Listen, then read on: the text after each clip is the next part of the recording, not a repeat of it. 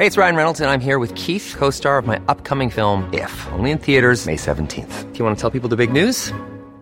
All right, I'll do. Sign up now and you'll get unlimited for $15 a month in six months of Paramount Plus Essential Plan on us. Mintmobile.com slash switch. Upfront payment of $45 equivalent to $15 per month. Unlimited over 40 gigabytes per month. Face lower speeds. Videos at 480p. Active Mint customers by 531.24 get six months of Paramount Plus Essential Plan. Auto renews after six months. Offer ends May 31st, 2024. Separate Paramount Plus registration required. Terms and conditions apply if rated PG. Please take your seats quickly, ladies and gentlemen. Thank you.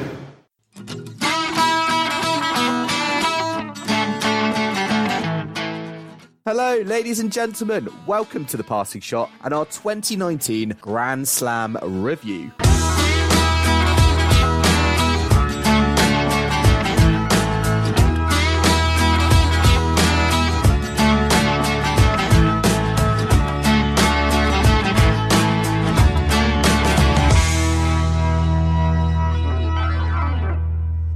Melbourne, Paris, London, New York. We've now had all four Grand Slams this season, so it's time for me and Kim to look back retrospectively on what has happened at this season's majors.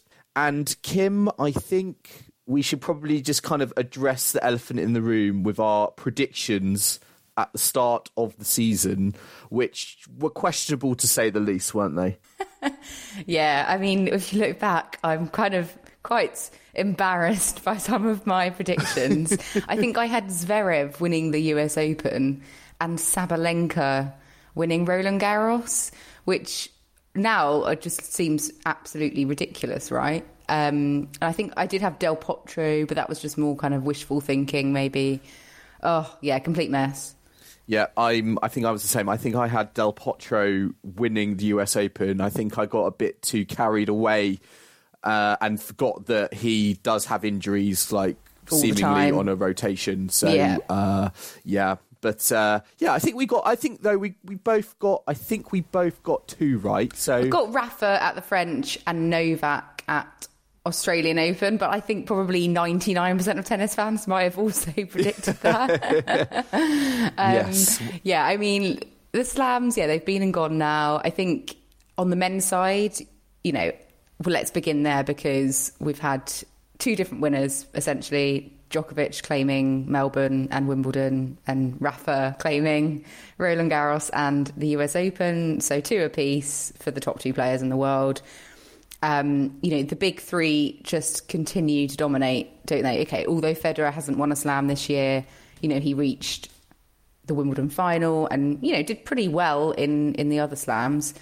Um, it's been twelve consecutive slams in a row now for the big three, and I think this this really is the best statistic of all. Fifty five of sixty six Grand Slams since Federer's first at Wimbledon 2003 have been won by the big three. I mean that's ridiculous. yeah, that is absolutely mind blowing. It just shows you the levels of, of domination the big three have had over the last um, over the last kind of fifteen years of tennis. And and what actually dawned on me once the US Open finished is we're we're now of you know the next Grand Slam will be in a new decade. So actually, we can look back on the 2019 Grand Slams, but also big picture.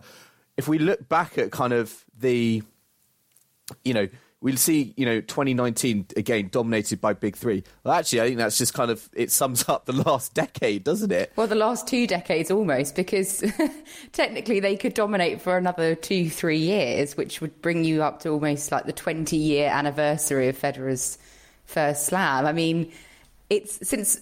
Since I think you and I both kind of got into tennis, they've been dominating, really. I mean, I remember Djokovic kind of coming onto the scene, you know, when I, I sort of became was an early fan in those days. But I, I've not really known tennis without them. So when they do all finally go, it's going to be weird. It's going to be a big shock. Um, and I mean, let's look at some of the the ones that have managed to kind of clinch a few from from their clutches. We've had three slams for Andy Murray, three for Stan Wawrinka, and then we've had five single slam winners over the last yeah 16 years. So Andy Roddick, of course, Marat Safin, Del Potro, Marin Cilic, and Gaston Gaudio. So since that first slam of Federer's at Wimbledon 2003, only 10 different winners of slams, which, Yes. if you compare to the women's side, we'll get onto that in a bit, but it's, you know, there's been, for example, in, on the women's side, four different winners in, in one year alone this year. So it's just such a contrast.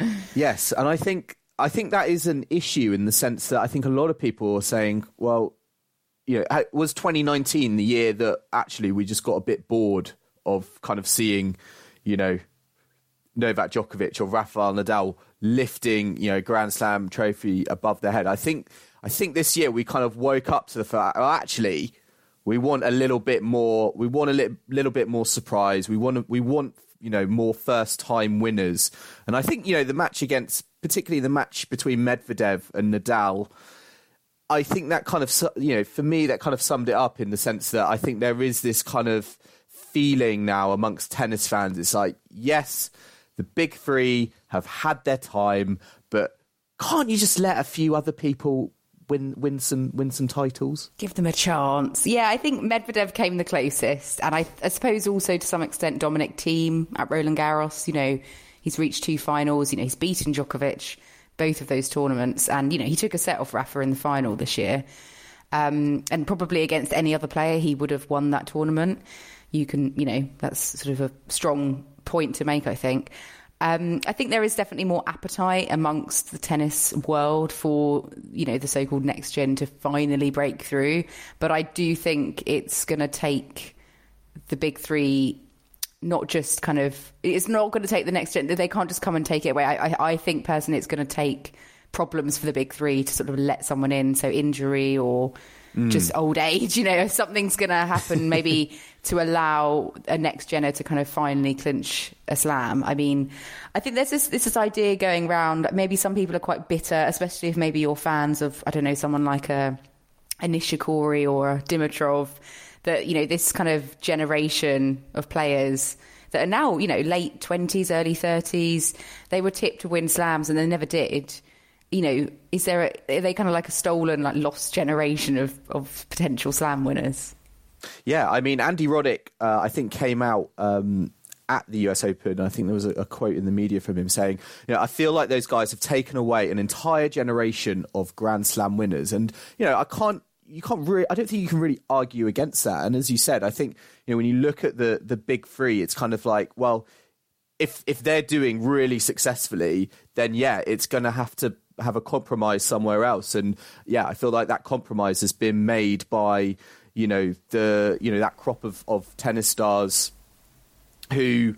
Um, you know, yeah, th- that crop of tennis stars who are, yeah, in their like kind of late twenties, early thirties now, and you know, when you know, thinking back to again the U.S. Open, we saw Dimitrov beat beat Federer. It was kind of like, well, this is a, that was like a little bit of payback, wasn't it? Yeah, it's like oh, what could have been? I mean, yeah, I, I, I do concur with with Andy Roddick's statements, but at the same time, I think we've just seen the most amazing three tennis players, you know, the best arguably of all time, just create this kind of genius on court, and they've each got you know their own way of doing it, different styles, and we've seen you know the most amazing matchups and epic matches and rivalries, and I wouldn't you know say I wouldn't want that, you know, just to allow kind of five other players to have got a few slams.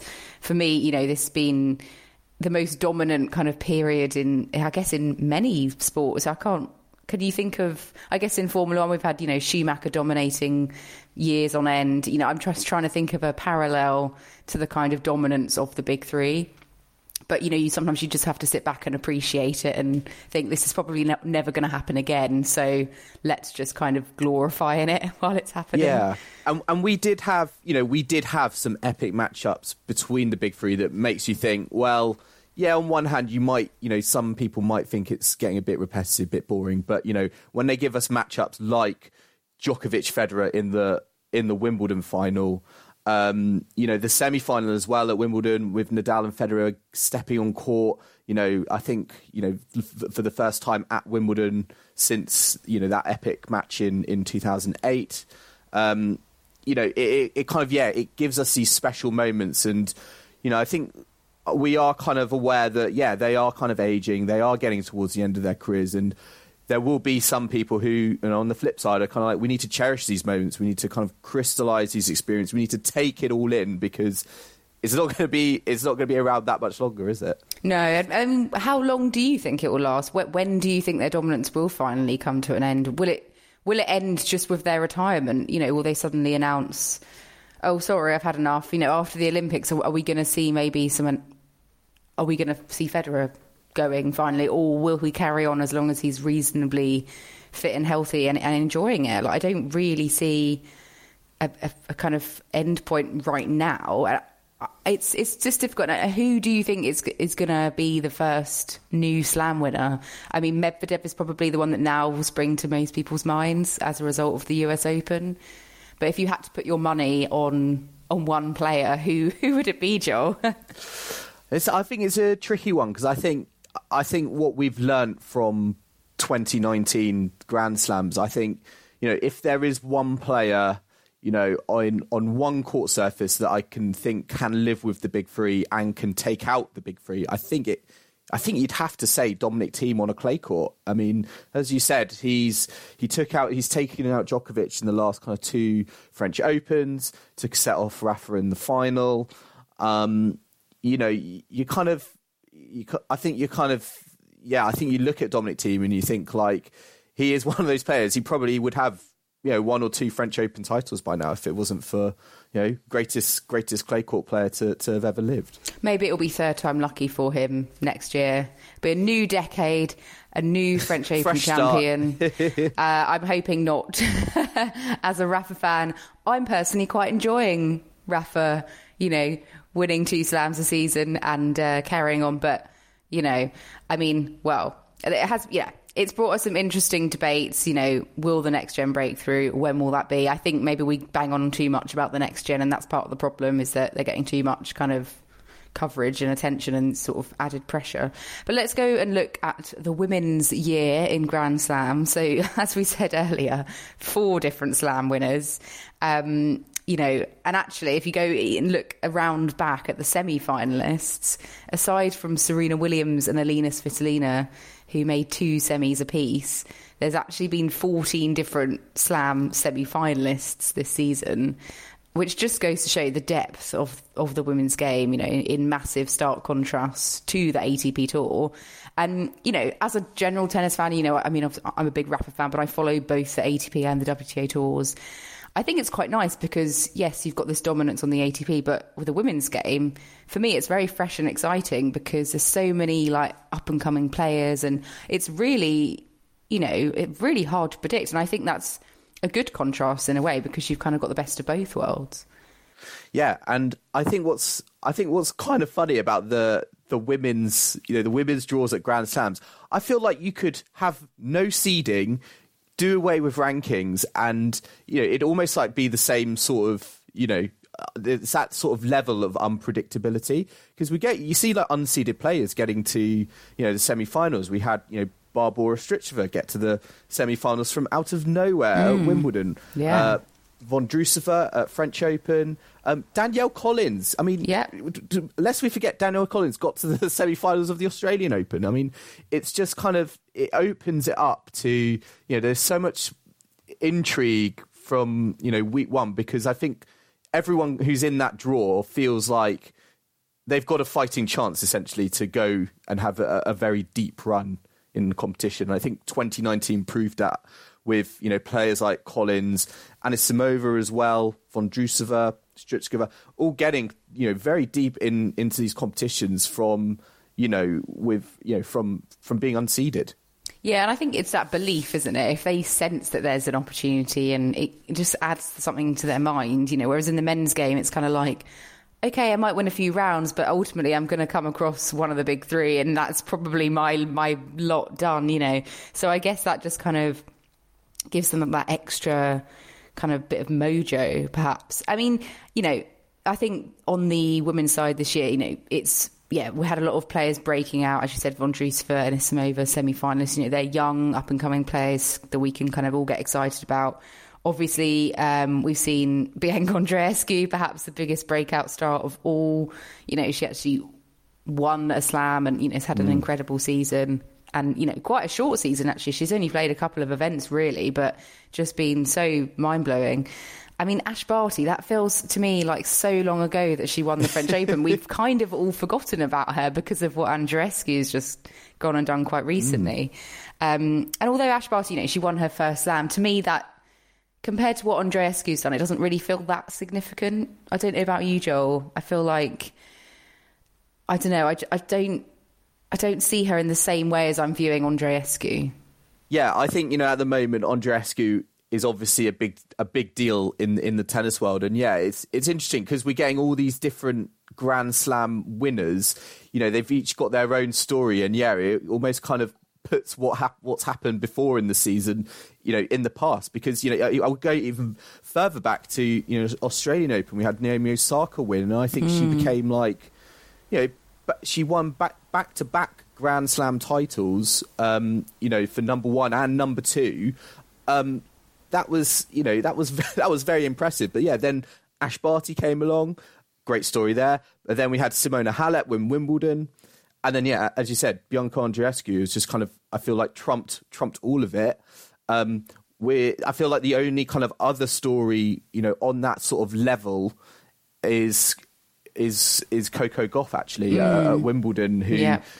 He's created kind of a wave of, of media attention, and I think you know, as much that we do have all of these sorts of all these tennis players could potentially get to, you know, semi final.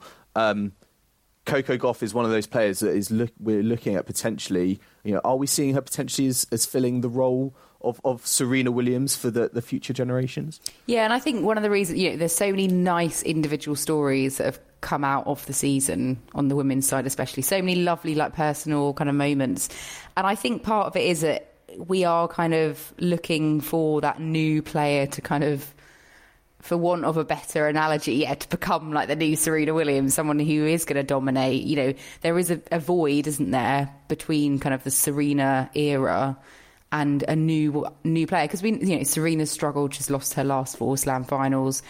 You know, she's not going to be playing for much longer, is she?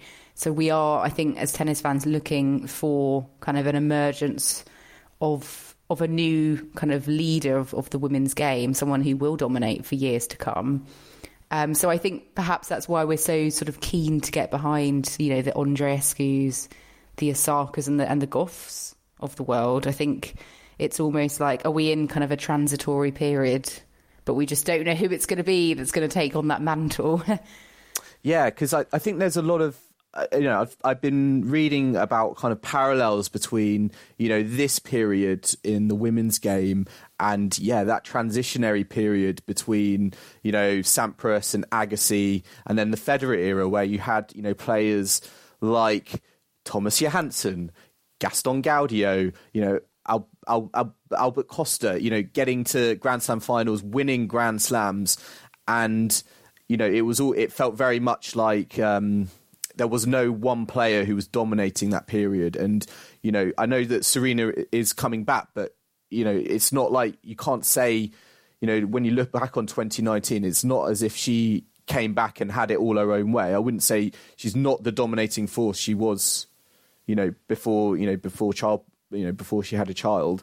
Um, and yeah, I think I do wonder if like kind of yeah, we are in that transitionary period and we are waiting for that one player that is going to come and kind of be that establishment at the top of the game, like a Serena Williams or or even like a Maria Sharapova. I, I don't. But Joe, I mean, do we do we need someone to dominate? Is it is it something that as, as well, a sports fan, it, do we look to always have?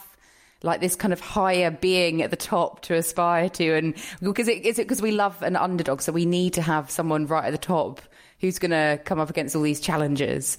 You know, do I, you think there's something in yeah. in sport as a whole that requires that kind of contrast? Per, I mean, personally, I I love a challenge and almost like a target, and you know, I feel like on the WTA side, I can't think that there's like one player that is a you know is a target, I guess, at every kind of Grand Slam, like you know Federer, Djokovic, Nadal have kind of targets on on their back, I guess.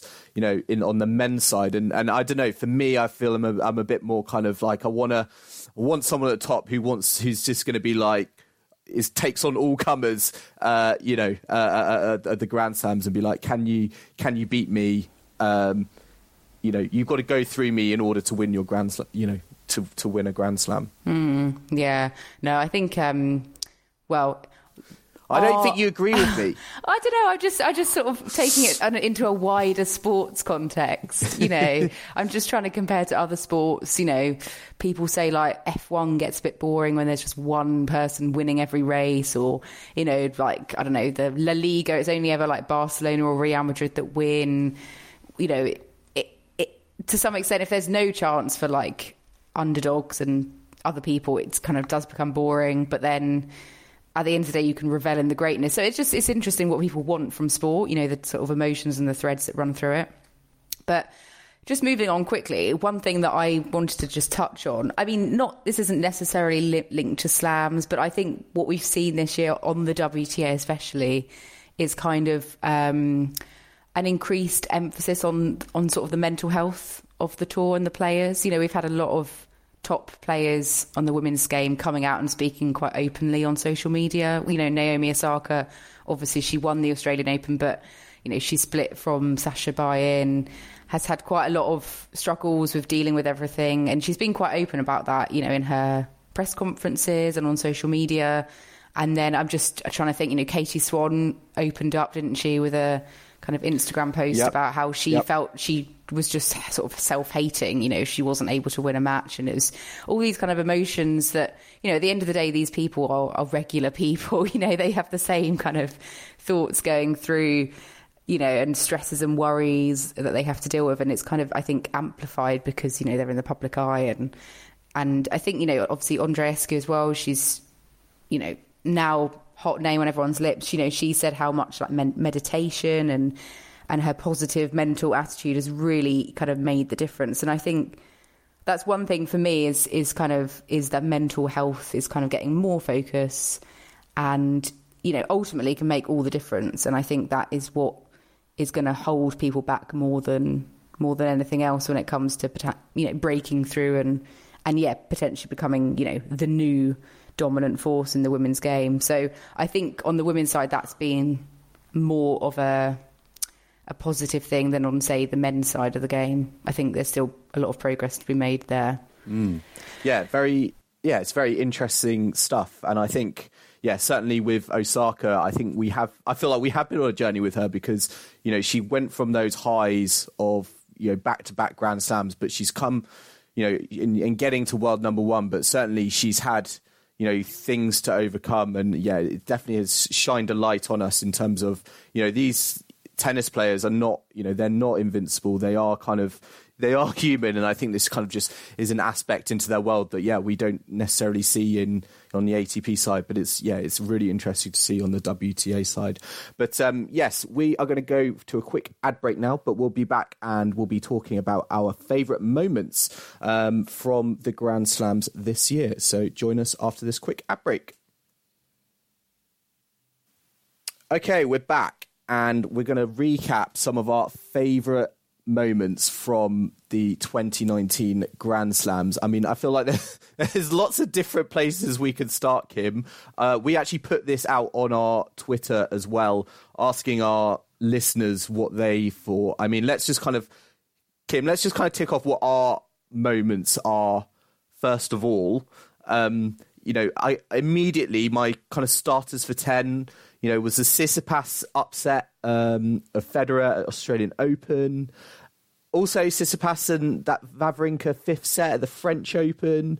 Um, and for me, uh, I know you're not going to like this, but Kyrgios Nadal at Wimbledon in the third round, particularly that moment when Nadal was at the net and, and Kyrgios hit a, bod- a body shot at him. Oh, trust you to pick that one, Joel. Honestly, you Kyrgios apologist. Yeah. Um, yeah, well, for me, favourite moments got to be Rafa winning his 12th Roland Garros. I mean, and also his 19th slam, you know, with the US Open. Um, but apart from that, I, I, did really enjoy Simona Halep getting Wimbledon. I mean, that performance that she put, you know, in the final was just amazing. I just thought, wow. Um, so I was really, really pleased for her to get that. And um, yeah, I don't know. I think the Coco Gauff um, sort of fever that encapsulated.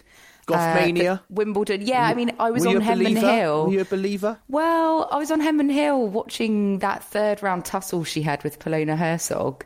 And I've never seen Henman Hill so busy. Like it was, I mean, it was kind of like that kind of time in the evening where, you know, all the other courts had kind of finished. So obviously the hill was packed because everyone was kind of just watching the end of the match before they went home. But it was honestly like, you know, she, it was like watching, you know, a British player, like, even more than that. It was just such a great atmosphere. Um, so that's one of my sort of memories. Just you know, that was the only slam I actually made it to this year. So, and um, probably also I I did enjoy a bit of Dan Evans against Joao Sousa on that third round Saturday. It was like late night drama, roof closing. I thought that was that was quite you know from a British perspective. And speaking of a British perspective, yeah, one of our listeners, Amisha, said Andy Murray versus Bautista Agut in Australia, which how can I forget? Because we had that. I mean, that was a great match, um, and uh, Bautista Agut actually had a really good set of results at, Grand Slam Zuffa, but um, um, that retirement speech re- slash video. Oh my god, what was going on there, Kim? Well, it was a bit That is- premature, perhaps. Oh god. But at the time, we were like, "Oh no, he's retiring." It felt is like a end. funeral. It I felt like a funeral. Oh gosh. Oh, well, I guess Andy the Australian, career, but- you know, Tennis Australia had to do something in case it genuinely was the last time. I mean, it still might be. He might not play Australian Open again, but yeah, it's been a very roller coaster year for Andy Murray. Um, what else have we had? Brian Bond mentioned Marcos Baghdatis retiring, so a bit of a sort of, you know, from the last decade, it's been quite a a key, a well, colourful decade character. and a half. Yeah, a colourful, always brings, memorable. Always player. brings the fans with him. I will. Yeah, uh, especially Australia. oh yeah. When were you there with me when we watched oh, Against? Rublev. Rublev. Yes, That was a great crowd. match, wasn't it, last That was year? fantastic Yeah. atmosphere. Yeah. Um, what else have we had? Nawal Nadal, uh, one of our listeners, said um, they really enjoyed Frances Tiafoe's mini run at the AO. I think he got to the quarterfinals, didn't he? Yeah, yeah. Um, what else did they say? They some of the matches that uh, sort of stuck out was uh, Pierre Hugues Herbert against Benoit Paire at the French Open. I think that went to a fifth set, didn't it? Yeah. Um, Berrettini Schwartzman at, at uh, what was that at Wimbledon? I think. Not sure. Goffin Medvedev, Burton's Townsend. All at, uh, well, US Open, they've Vekic Görges. I think Görges had match points in that one, didn't she? And then lost. Townsend Halep, yeah. Obviously, Halep lost to Taylor Townsend quite recently at the US. So, um, Monfils Shapovalov. So many good matches that Nawal Nadal's listed. Um, I've got, I have to say they've got a better memory than I have when it comes to of these times. I mean, I've wa- I watched so much tennis, and yeah, I, I, Oh. I, I know that like the Grand Slams this year, generally speaking, we had some we had some fantastic kind of one-off matches, and like you know matches that you know you wouldn't expect, I guess, to be kind of popcorn or like yeah overly dramatic. But yeah, certainly there were some some big highlights. Uh, Pusha T as well um, said uh, it's a testament to how good this slam season was that Naomi backing up last year's US Open title in Australia is almost an afterthought. Um, Yeah, and then I agree. highlighting, It is, isn't yeah, it? yeah, and and highlighting also Konta and Bar- Konta's run at the French, along with Ash Barty's win, um, and yeah, it just kind of goes back to our point on, you know, surprise semi-finalists, and you know, Konta at the French Open certainly certainly was one of them. yeah, she'd never won a match before, and then here she goes into the semi-finals, and arguably should have made the final. But um, yeah, we also had at Spizzy Spose, um, you know, saying again, so many young stars on the women's side going deep. You know, Anisimova, Coco Gauff, Andreeva, Andreescu, kind of signalling the next generation is ready to go all the Grand Slams. Um, here's a good one. At Claire Claire two one one, she's mentioned seeing Andy back playing and fit and winning queens with Lopez. I mean, I think that was such a nice moment, wasn't it? I mean, actually, that that tournament alone, just Feliciano Lopez, singles and doubles. I think that's just maybe actually the sweetest moment of the tennis year for me. Maybe. And, and, and and also uh, she's she's written my appreciation for all things Medvedev, which uh, I think that encapsulates it because he is a he is a character, uh, and you know there are times when he could be the sort of bad boy of tennis like Nick Kyrgios and kind of throw his racket, throw some tantrums. But then we also see the we've also seen the other side of him with you know the love in with the crowd and at the US Open after kind of them getting on his back. Um, yeah, he's been. I think he's been a real kind of. Uh, boost for uh, for fans over certainly over the last kind of few months in in the summer. Yeah, I, I liked Kira Eve as well. She's mentioned um, the wind at Roland Garros causing chaos. yes, that fe- that Federer Nadal match was possibly was probably played in the worst conditions. I think that match uh, that. Uh, Sorry, that uh, that match has ever taken place in complete opposite to kind of you know their Wimbledon semi final where it's all pristine and you know very serious and Yes. yeah, and that was just played. I think was it, it, it was it delayed or it was played like a Wednesday morning or something? Because I really low key Oh, grey it was skies. a Friday at like 10 a.m. or something. I don't know. Yes. I mean, it's not ideal, and the women got Yeah. shoved to like court 20 Yeah. or something ridiculous. I mean, Yeah. that brings us on to sort of controversies of the year, Joel, in in slams, and I think. One of the biggest talking points has been the scheduling because, you know, especially at Roland Garros, so much drama over, you know, putting the women's semi finals on kind of essentially the sec well the third biggest court i think jo konta and marketa vondrousova were put on well essentially yeah the third best court yeah, it which was is it just was not, ideal. not ideal and not exactly i mean okay maybe they thought yeah they could. It's because they they did the ticketing. They'd sold the tickets separately for the men's semi-finals so they had to be on uh, philippe chatrier but you I know, say- women's yeah. semi-finals didn't get sold separately. It's completely, you know, contrasting, sexist way of ticketing, and I really hope Yeah. that changes for next season.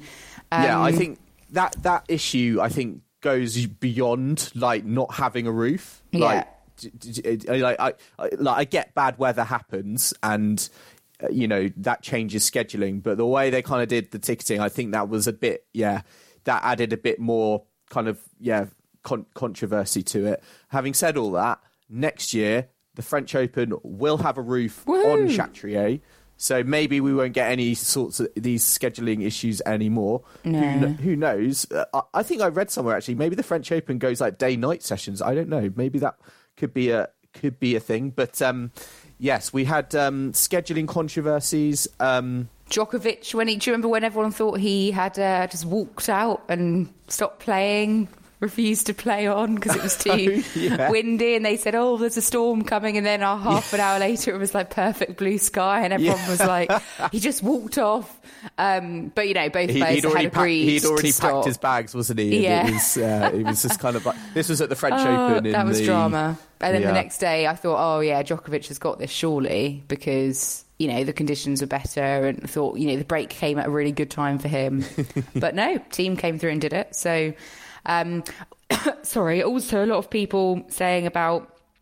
Um, just the way the draws are done. A lot of people saying that you know the US Open draw isn't is not done live. They they do it behind the scenes and then they just reveal it, which doesn't seem very open and um, democratic, perhaps. Yeah, that seems a bit odd actually, because I actually think the US Open does a lot more than other slams do for fans, and it feels like the draw is obviously part of the fan experience, and yeah, it, it feels like a no-brainer to not have that kind of open and accessible and live with kind of fans like you know with fans kind of following along, not kind of just. Uh, sort of oh here's here's a draw I made earlier and, and whip it out from you know under the table or whatever.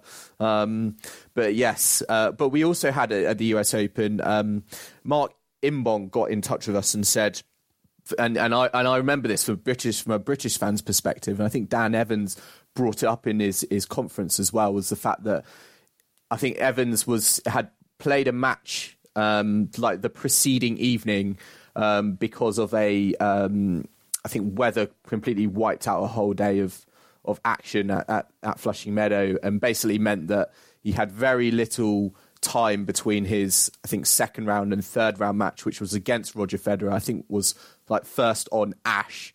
And it kind of opened up the debate on whether, you know, players uh, of, you know, a Roger Federer caliber hold more sway in scheduling versus uh, the kind of lower ranked players like Dan Evans. Yeah, well, I think a lot of people um, on Twitter, especially, have sort of added fuel to that debate as well. You know, saying that they think both Federer and Nadal get more preferential scheduling than, say, Djokovic, even. You know, and it's sort of the slams are kind of organised around.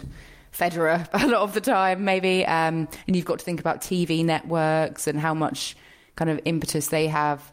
So there's a lot of, you know, maybe somewhat disgruntled um, fans of certain players thinking, oh, you know, this is putting my player at a disadvantage. But at the end of the day, the players have to get on with it, and we don't really know what's going on as kind of outsiders. If anyone's got an inside perspective, can then shed any light? Tell us. And actually, Um, I, I apologise. That was that was from Joel. That that comment was from Joel Newnham. Uh, Mark Imbong actually said to us was his comment was around the fact that Serena Williams, following the um, controversy last year in the final of uh, the in the ladies' final, I don't think uh, she basically requested that the umpire was it um, Carlos Ramos. Carlos Ramos was would not uh, be able to would not umpire any of her matches at Flushing Meadow. Yeah, which and, I and guess basically being like, are you allowed acceptable. to request that? I mean, you know, he used the example of in the corporate world, can I just tell the CEO to replace my boss or a colleague? You know, if we get into a disagreement, which is a good analogy because at the end of the day, you know, Carlos Ramos is a professional. You know, he's a good umpire. Uh, she just obviously disagreed with what he had judged the situation to be, and I don't know. I mean, okay, yes, maybe players should be able to have special requests for certain things, but you know, is she going to get into an argument with other umpires and just you know have a blacklist for all of them or something? I don't know. it's just, I think sometimes you just need to get on and not let those sorts of things influence you. Just clear your mind and focus on your match. But yeah, I think that was. I think we need to, you know, well. Uh, if it's in the rules, it's in the rules, and you've got to look at changing the rules, I suppose. If if so many people think it's not not right, but she didn't have any dramas of the umpires this this US Open, so No, I think no, um, yeah. it was kind of a one off. I mean, probably the biggest controversy of the year, Joel, um, will probably continue to be a controversy is, is Nick Kyrgios. Um, I know we've spoken about him at quite a, quite length on the podcast. Yeah, Um, still waiting, I guess, to see if there's going to be any kind of higher punishment for some of his his antics. It's- yeah, and his comments as well, because yeah, he came out of the US Open and said basically. I mean, what did he say? He said something along the He lines said the of like, ATP are corrupt, ATP, basically. Yeah, yeah, yeah. Um, and then on court as well. You know, I I go back to that Nadal match at Wimbledon where you know he's just like hitting, trying to hit. Um, well, he did hit Nadal, um, you know, with a body shot, um, and uh, yeah, he's just he's stirring the pot, isn't he? And and, and he's he's stirred the pot every every grand every Every, tournament he entered, I think. Yeah. But I wonder how long he will go on and do that for. You know, maybe maybe we'll all get bored of it. He'll get bored of it, and he'll just think, "Oh, Well, I need to yeah. change myself. I need to seek professional." You know, I mean, I, I- he needs I'm to kind sure- of sort himself out, doesn't he? Like in an, in the nicest possible I have no way. doubt. he's he's playing the Laver Cup. I have no doubt he's been told to be on his best behaviour. Oh, Absolutely true. Um, but yeah, let's move on quickly to uh, the Brits. Uh, we've already kind of spoken a little bit about Jo Konta. Um, and you know, you probably would say, you know, Konta of all the Brits has, has done has best. done the best. Yeah, for I mean, she got to, I mean, bar the kind of Australian Open when she got to the second round, semi final, quarter final, quarter final. And I think, you know, on one hand, you look at that and you think, that's pretty impressive. And then on the other hand, you think, oh, you know, Strycova at Wimbledon in front of a home crowd, Vondrousova in, you know, her like, you know, teenager, you know, in an unfamiliar kind of environment, new experience to her, etc. oh, you know, could there have been? Could it? Could she have gone on just you know, maybe a one round further and, and get to get to a final? Yeah, but then at the end of the day, she did, in order to get to those positions, she did beat Sloane Stevens, Hmm. uh, uh, Petra Kvitova, and Karolina Pliskova in those three slams, which, you know, were higher ranked players. And, you know, she could have well have fallen foul against them. So, yes, I think she did have some disappointing matches after those kind of big wins, if you like. But I think But at the end of the day, she's been very Yeah. consistent in the slams. And Yeah, and I think what's most impressive is yeah the fact that she had she you know going into the clay season terrible uh, terrible clay record terrible record at, at the French Open um, didn't you know didn't affect her U.S. Open I think she went out in the first round of uh, the Rogers Cup and um, And Cincinnati. S- Cincinnati didn't affect her. So it's great to kind of see the fact that she can go in cold to these events and put a decent uh, put a decent run together. Yeah. which you know, I Which think Kyle we, Edmund doesn't seem to be able to do. You know, as an example, you know, he's really lost his way, really lost his mojo, and I hope next year he can kind of get that back. Because for the men, you know, this this year Dan Evans has been the one really to watch, isn't he? He's made two third rounds of a slam. I mean, I guess the question for next season is can he get to the second week? You know, he came so close at Wimbledon. And that will be kind of, I think, his his main goal next year. And and you know, Cam Norrie didn't do anything really in the slams, but he did get to his first ATP final. So again, I think next year, I think a slam breakthrough will be obviously his one of his main goals. Um, obviously, Andy Murray roller coaster season. Not really sure what to expect. You know, he's got some singles to play in the Chinese tournaments that are coming up as we're recording this. So that's going to be a big question mark going into next season. Once again, though, I think the doubles from a British perspective is really, you know, where we're where we're at. You know, Jamie Murray had an excellent US Open, won the mix, semis of the men's. So I think, you know, our double, you know, the depth and strength in our doubles field is, you know, on the men's side is is really positive. I think what's great about the doubles and for Jamie is the fact that I mean he obviously had a really good partnership with With Bruno Neal Soares. Skupski. Yeah, but now well with Neal Skupski, But he's yeah. now with yeah he's now with another Brit, which you know that's gonna you know you'd think you know them playing together that's gonna really help you know come Davis Cup. Davis Cup or any sort of team ATP. Cup. ATP Cup. What cup? all um, these team cups. Yeah, gosh. Um, so you know you you'd think that would put them in a very good position to help GB in the in the doubles tie. You know if if Andy isn't isn't fit. Um, or or doesn't or doesn't play. Um, so yeah, certainly think you know 2019's been very good for British doubles players at Grand Slams. Konta has probably the pick of the bunch in in the singles, and yeah, we just kind of it, this has been a yeah for Kyle. I think it's kind of been a bit.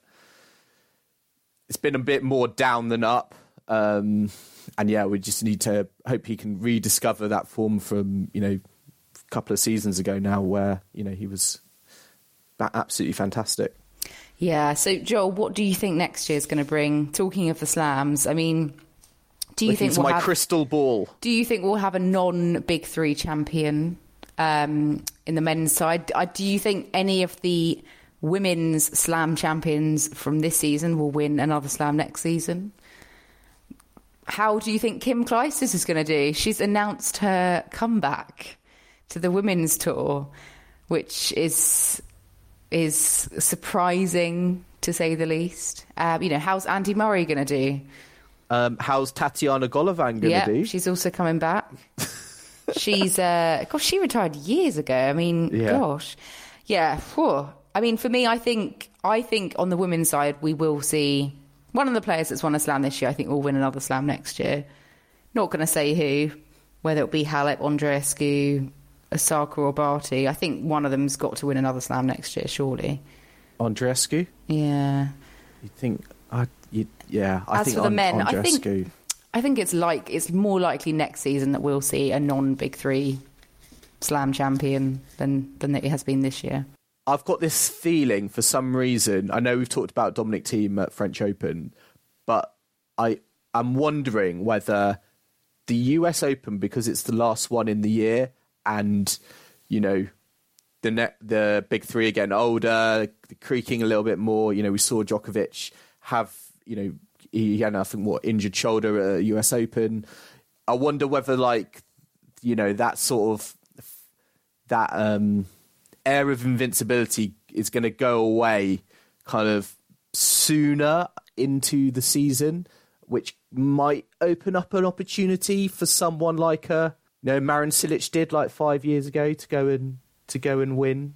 Yeah, I think it's going to come from injuries preventing the big three, and I think it will all have to fall into place. Kind of like Serena, maybe finally equaling Margaret Court. It's going to almost require a bit of luck on the side of the fact that she might need some of her opponents to be a bit injured or you know have a first time nervous finalist to play against Do you know what i mean i think it's going to require circumstances to fall in the right way um, but yeah so many questions but we shall be i'm sure covering them on a preview episode later in the year before it all kicks off again in 2020 yes and if actually any of our listeners if you've got any if you've got any thoughts on 2020 Grand Slams, what are your kind of predictions looking into the crystal ball? How, what, who do you kind of see? You know, do you think the big three can be usurped next season um, in terms of Grand Slam winners? Do you see the run of different winners uh, in the on the women's tour? Do you think that's going to continue? Uh, how's Andy Murray going to do? Uh, let us let us know. You can contact us um, on social media uh, at Passing Shot Pod on Facebook, Twitter, and Instagram. Um, or you can email the show as well, uh, passingshotpod um, at gmail.com. As Joel said, we'll be back uh, with a preview episode towards the end of the year, but obviously we'll be back with a lot more episodes in between, um, including our regular catch ups. Uh, still lots of tennis in 2019 to come. So thank you for joining us for a little extra slice. Um, do remember to tweet us, like us, subscribe, give us a rating on iTunes. Um, you can find us at Passing Shot Pod on all social media. Um, so until next time, hope you've enjoyed listening and take care and goodbye.